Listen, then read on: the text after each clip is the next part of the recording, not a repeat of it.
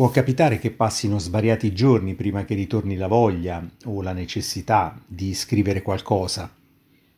Sensazioni, pensieri, riflessioni, emozioni o semplici stati d'animo spesso si rincorrono e si sovrappongono impetuosamente e non sempre riesco a fissarli su un foglio di carta o in una pagina Word.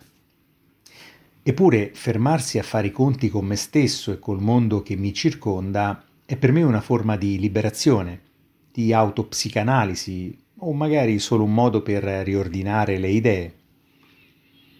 Così come spesso mi accade, mi ritrovo a dover fare ordine cercando di dare un senso logico e il giusto peso alle parole che meglio possano descrivere i concetti che voglio esternare.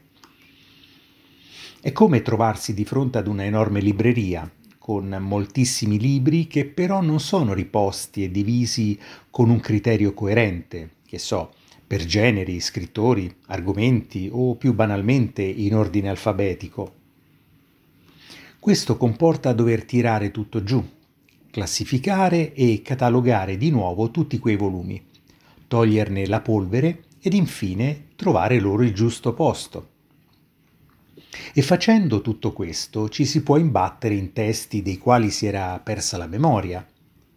Bello ed affascinante anche fermarsi ad aprire e sfogliare quel libro che tanto ci aveva appassionato e segnato in un preciso momento della nostra vita.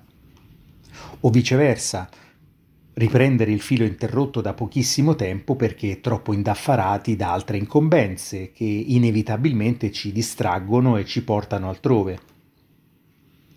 Quello che ho vissuto negli ultimi due mesi mi ha portato lontano dal trovare del tempo per me attraverso la scrittura. Il rinnovo di alcuni ambienti della casa, la partenza verso i luoghi delle mie origini per il periodo natalizio, tumultuosi cambiamenti di procedure e di persone sul luogo di lavoro sono le cause più evidenti, accompagnate dalla mia nota pigrizia che ha fornito il giusto alibi per non voler trovare il tempo per un caffè con me stesso e l'ora per questo caffè è finalmente giunta.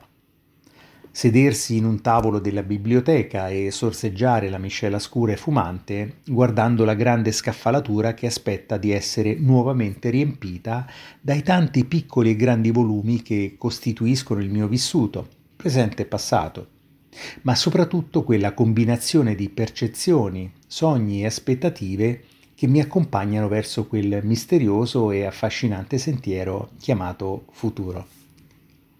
Sono Evaristo Tisci e questo è il mio podcast che si chiama Perché? Ma forse lo cambio.